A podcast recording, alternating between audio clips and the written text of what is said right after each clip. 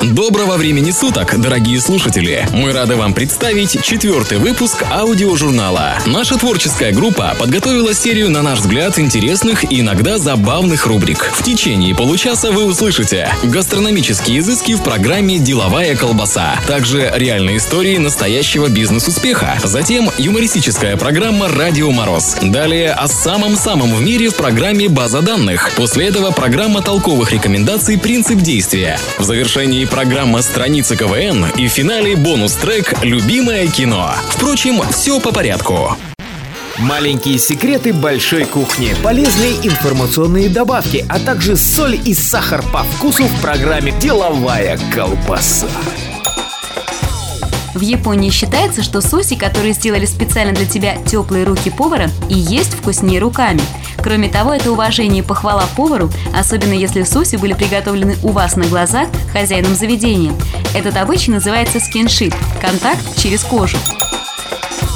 Вопреки сложившемуся стереотипу, сладкое не так уж и вредно в начале трапезы. Как считают некоторые диетологи, торт или пирожное может сыграть роль своеобразного антиаперитива, успокаивающего волчий аппетит. Все зависит от того, насколько вы голодны и как давно ели. Если пропустили очередной прием пищи, начните еду с нескольких долек шоколада, пары конфет, кусочка торта, нескольких ложек варенья или мороженого.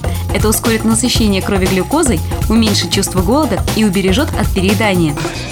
Сладкие напитки повышают способности памяти на 20%. Таковы результаты исследования, проведенного психологами Шотландии. Группа исследователей обнаружила, что даже одна бутылка безалкогольного напитка, обогащенного сахаром, влияет на способность мозга сохранять и восстанавливать полученную информацию. Доктор, возглавлявший исследовательскую группу, считает, что люди, страдающие от проблем с запоминанием, имеют трудности в уровне сахара в крови. Этим и объясняется их короткая память. Хотите верьте, хотите нет, но настроение, с которым готовится еда, передается затем тем, кто ее ест. Вы злились, пока чистили и варили картошку, ждите за столом скандала. А если хотите нравиться, тогда месите тесто, режьте овощи, варите супы в добром и ласковом настроении. Желаю доставить радость тому, кого угощаете. Для тех, кто на диете и для тех, кто о ней только слышал. Деловая колбаса. Читать не надо. Слушай аудиожурнал. Из цикла программ «Бизнес успеха». Amazon.com. История успеха. Если говорить об истории зарождения интернет-торговли, невозможно не упомянуть об одном из крупнейших и самых популярных интернет-магазинов Amazon.com. Открытие этого магазина изменило историю торговли через интернет в целом. Его основатель Джеффри Безос родился 12 января 1964 года в небольшом городке Альбукерке в штате Нью-Мексико. После того, как его отчим устроился на работу в нефтяную компанию, вся семья переехала в Хьюстон, где Джеффри провел все свое детство. Проявляя повышенный интерес к технике и постоянно экспериментируя, он даже самостоятельно смастерил сигнализацию. Окончив школу с отличием, юноша в 1982 году поступил в Принстонский университет, который тоже закончил с красным дипломом. Аудиожурнал. После окончания университета Джеффри довольно быстро получает работу компьютерщика на фондовой бирже знаменитой Уолл-стрит, однако вскоре покидает неинтересную ему работу и устраивается в интернет-компанию Fittle. А в 26 лет, не имея опыта на руководящих постах, Джеффри становится вице-президентом компании Bankers Trust. Однако благодаря его амбициозности и упорному труду, к 1990 году он занимает уже пост старшего вице-президента в компании Шау. В 1994 году, покинув пост главы компании Шау, Джеффри Безос принимает решение начать собственное дело. Первоначальная его идея была продажа книг через интернет. Возможно, во многом это было связано с тем, что его жена была писательницей, и он был хорошо знаком с издательским миром. Покинув Нью-Йорк, Джеффри отправляется в Сиэтл. Первые деньги на финансирование своего проекта новоиспеченному бизнесмену пришлось просить у родителей. И мать с отчимом, ни минуты не сомневаясь в перспективности Джеффри, отдали ему все свои сбережения – около 300 тысяч долларов. Арендовав небольшое помещение под кабинет, молодой предприниматель разместил в нем три небольших стола, которые смастерил из старых досок и поместил на них компьютеры и серверы. У Безоса был очень четкий, продуманный до мелочей план. Он, в отличие от множества других бизнесменов, деятельность которых была связана с продажами через интернет, совершенно не рассчитывал на быструю прибыль. Он смотрел далеко в будущее. Открыв в 1995 году онлайн-прилавок магазина Amazon.com, он достаточно быстро вернул вложенные в проект деньги.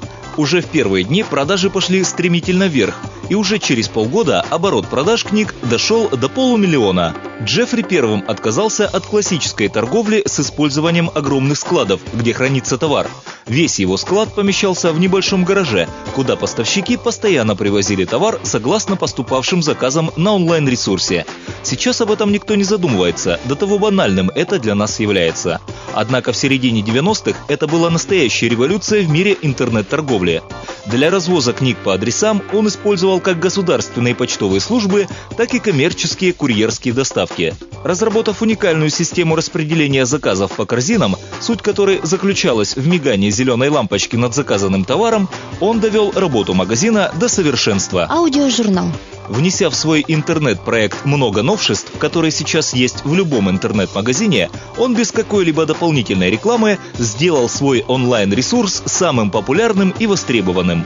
Он первым придумал использовать такой элемент страницы, как вкладка, и добавил в магазин такой сервис, как отзывы и комментарии покупателей. Его компания Amazon.com разрасталась по дням, и скептики ей пророчили ту же печальную участь, которая постигла многие интернет-ресурсы. Однако 15 мая 1997 года Джеффри Безос выходит на фондовую биржу. К этому времени уже многие инвесторы были готовы вложить в его компанию свои активы. И надо заметить, они об этом не пожалели. Доход магазина за один квартал составлял более 65 миллионов долларов. Секрет успеха Amazon. Часть вторая. Задаваясь вопросом, в чем же все-таки секрет успеха Amazon.com, который стал крупнейшим интернет-магазином, в первую очередь необходимо вспомнить о долгосрочности планов Джеффри.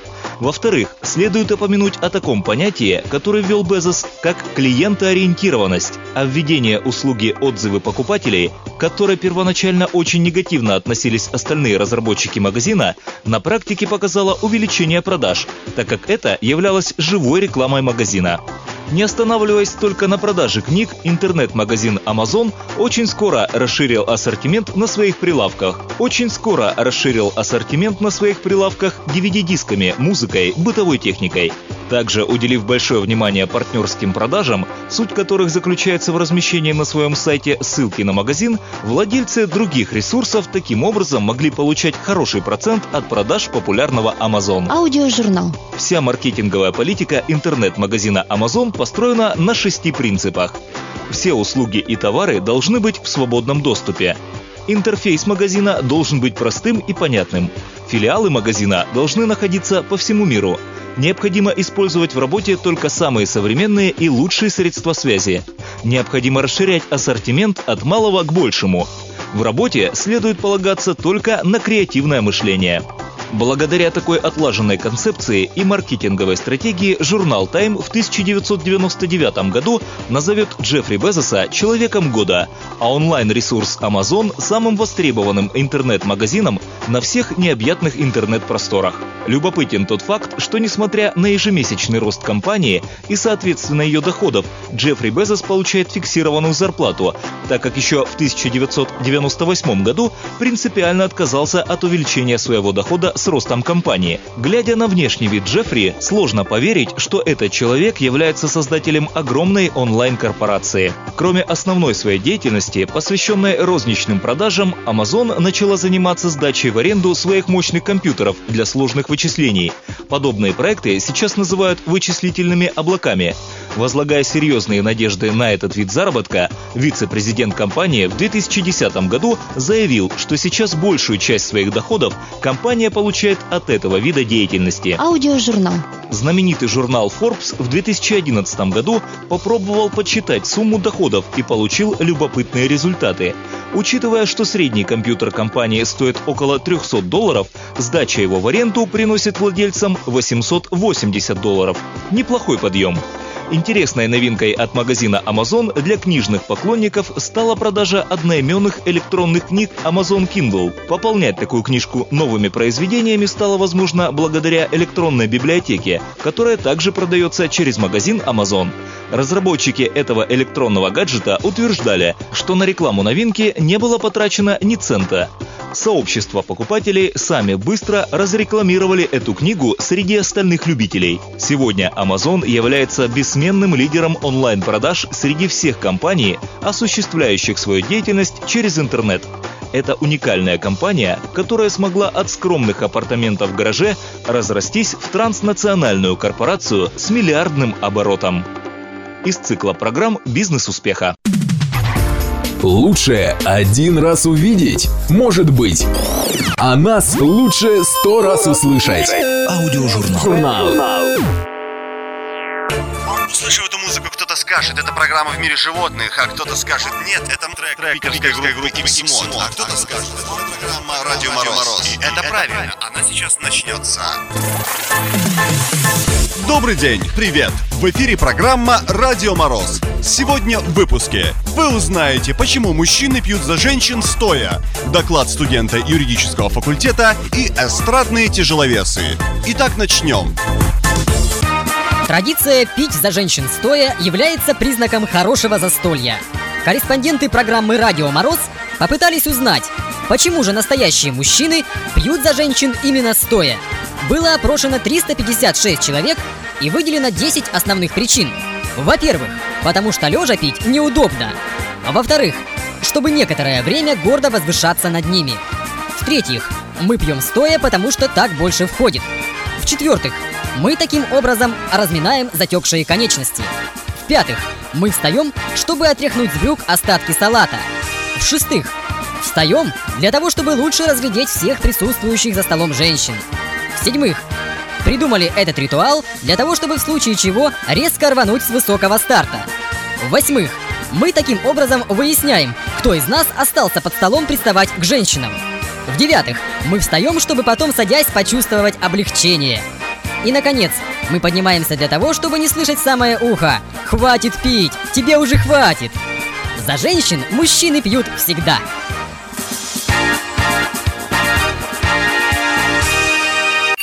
Доклад студента юридического факультета. Продолжаем рубрику «Самые дурацкие законы в мире». Соединенные Штаты Америки. Поедание арбузов в общественных парках. Употребление стоя алкогольных напитков в ресторанах и барах.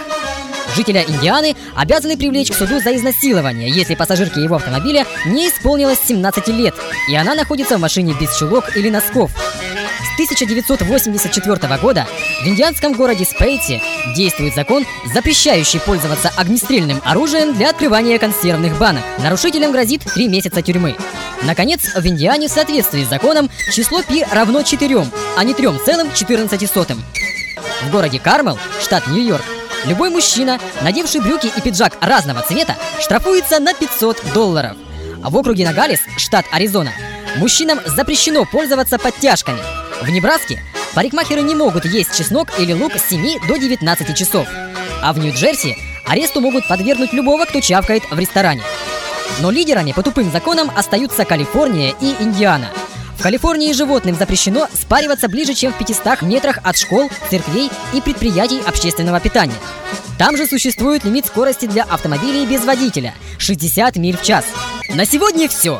Коля Федичкин специально для программы «Радио Мороз». Эстрадные тяжеловесы. Ефим Шифрин. Так, ну теперь немного о живописи. Давайте мы сейчас с вами получим удовольствие вот от этой картины.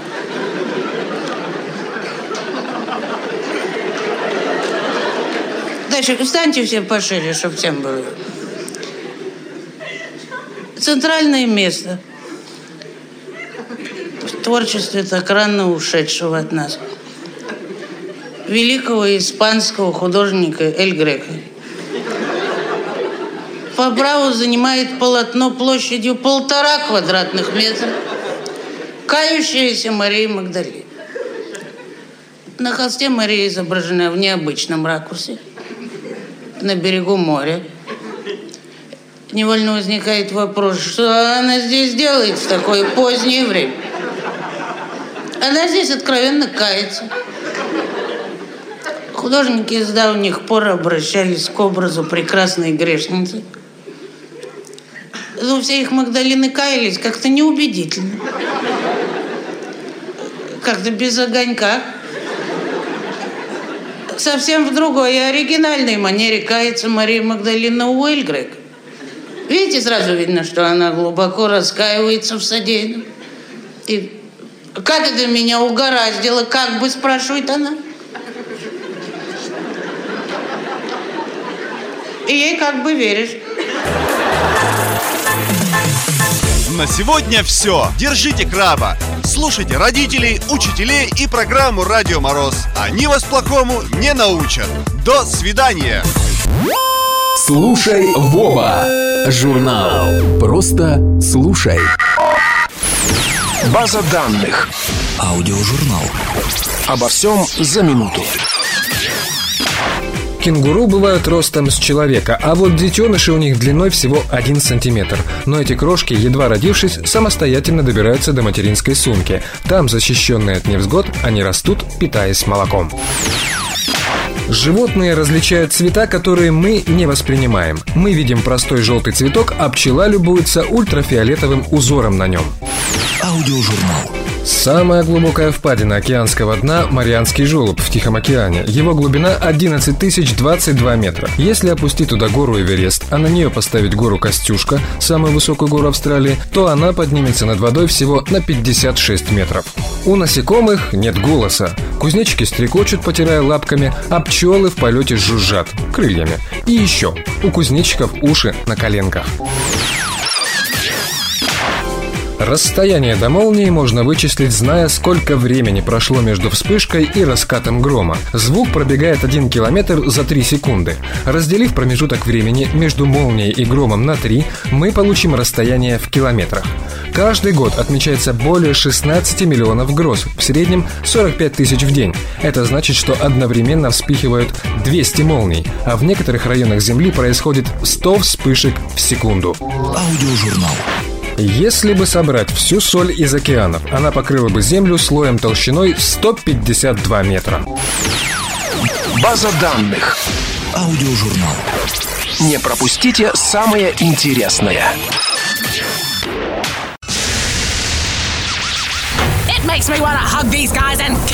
Просто слушай. Аудиожурнал. Журнал. Просто послушай. Оригинальные идеи, интересные мысли, толковые рекомендации. В программе «Принцип действия». Здравствуйте, с вами программа «Принцип действия». Сегодня мы узнаем, как жить в согласии с собственными суточными временными ритмами. Конечно, человек – царь природы и может никаким ритмам не подчиняться. Многие так и делают, но в течение суток можно скоординировать свою жизнь с суточными временными ритмами. А они диктуют следующее. В час ночи работать бесполезно. В это время работоспособность головного мозга минимальна. В 5 часов утра у мужчин вырабатывается наибольшее количество гормона тестостерона. Усиливается обмен веществ. С физиологической точки зрения это самое подходящее время для любви. Разумеется, если оба партнера страстно этого хотят. В 6 часов утра в кровь попадает больше всего сахара и аминокислот. Значит, все готово для восполнения ежедневной потребности организма в энергии. В этом смысле особенно везет тем, кто встает с петухами, так как это время наиболее продуктивной деятельности. Но не следует в такую рань курить, употреблять спиртное и есть. 10 утра – пик кровообращения. Лучше всего снабжается кровью мозг. В это время легче всего запоминается услышанное, увиденное, прочитанное, решаются даже самые сложные задачи. В 11 часов быстрее всего бьется сердце. Организм проявляет наибольшую выносливость. В этот час мы лучше всего сопротивляемся стрессу.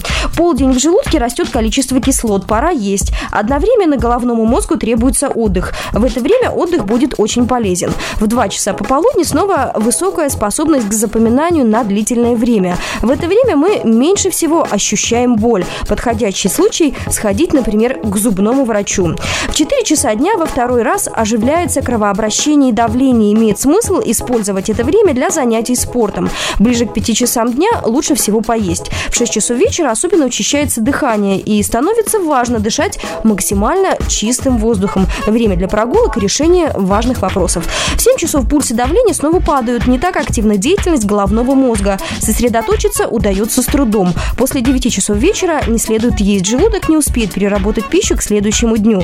Быстро снижается способность головного мозга к концентрации. В полночь до минимума снижается выработка гормона стресса. Вот почему это самое удачное время для того, чтобы переработать во сне полученные в течение дня стрессовые впечатления. А на сегодня это все. Не скучайте. С вами была программа «Принцип действий». Не нужно идти на принцип. Достаточно просто его знать. Принцип действия. Проверено. Работает. Аудио. Аудиожурнал. Всем доброго дня! Страницы КВН. Только самые смешные и самые находчивые выступления команд профессионалов игры КВН, которые уже вошли в историю. Сегодняшние выступления в комментариях не нуждаются. Юмор высокого уровня демонстрирует сборная СССР. Выступление, приуроченное к 43-летию клуба веселых и находчивых. Так Александр Васильевич узнал свое будущее. И у нас сегодня с вами есть замечательная возможность пообщаться с человеком, который еще тогда, в 64-м, курировал от ЦК ВЦСПС наше советское телевидение и знает, как все начиналось. Встречайте, Вениамин Карлович Рубилов.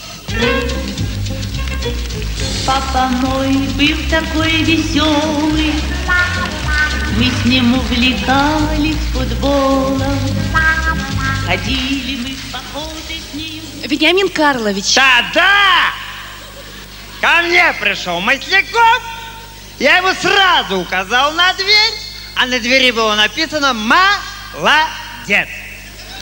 И мы с ним сели, взяли алфавит, рассмотрели все буквы на пленуме ЦК, вырезали все лишнее, оставили три самые надежные, так появился КВН. Скажите, а ведущий- Стал вопрос, кто будет вести две кандидатуры?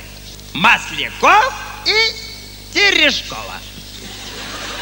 Мы звоним Терешковой, ее нет, она там, а сотовых телефонов тогда, сами понимаете, уже не было.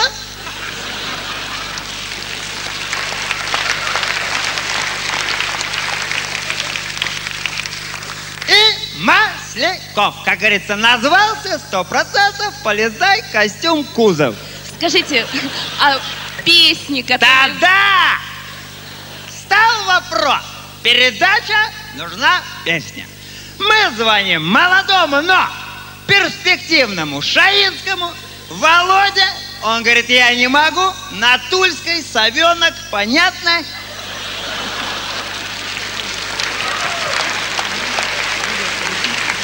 Но снова нашим сделал и вперед. Скажите, а вот шутки... Да-да! Пришел ко мне Юлик, ну тогда еще Юлий Соломонович, принес шутку про Брежнева, мол, Брежнев не только, а Ленька. Так и оказалось, на шутке сразу поставили крест и в эфир. Первая религиозная шутка про Брежнева.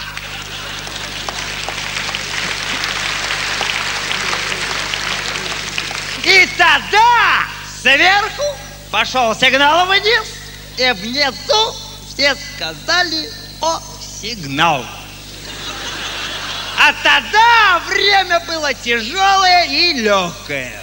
Все боялись, все боялись, и только я один тоже боялся. Время было, дверь закрыл, свет выключил, одеялом накрылся и на работу. Скажите.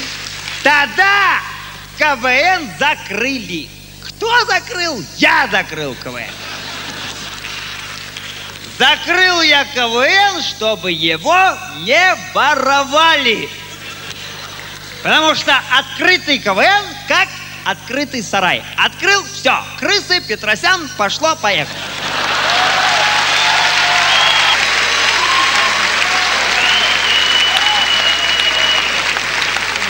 И уже тогда, когда Александр Васильевич познакомил меня с Масляковым, они были молодцы. Они были как три половинки одного и второго – я сказал, вот увидите, пройдут годы, и я оказался прав, годы прошли.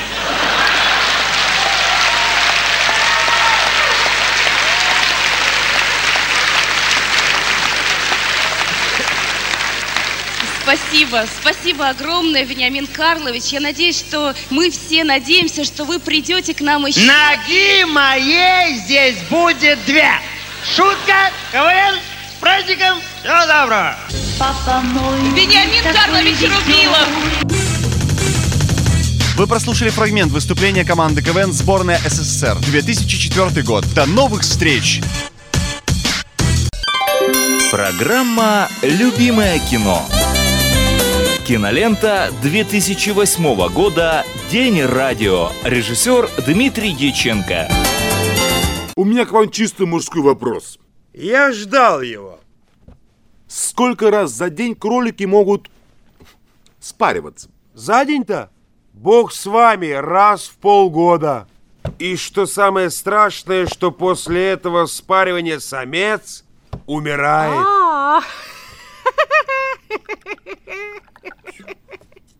Как умирает? Ну как умирает? Он впадает в эйфорию и вываливается из гнезда, и либо сразу ломает себе шею, либо его съедает. Чернопопик? Не, нет. Волк-хлопотун, который видит, что кролик уже окончательно спарился, и его можно есть. Друзья, не чокаясь. Ну вот и подошел к концу выпуск нашего аудиожурнала. Спасибо, друзья, что вы были с нами. Надеемся, вам понравилось. До встречи через неделю.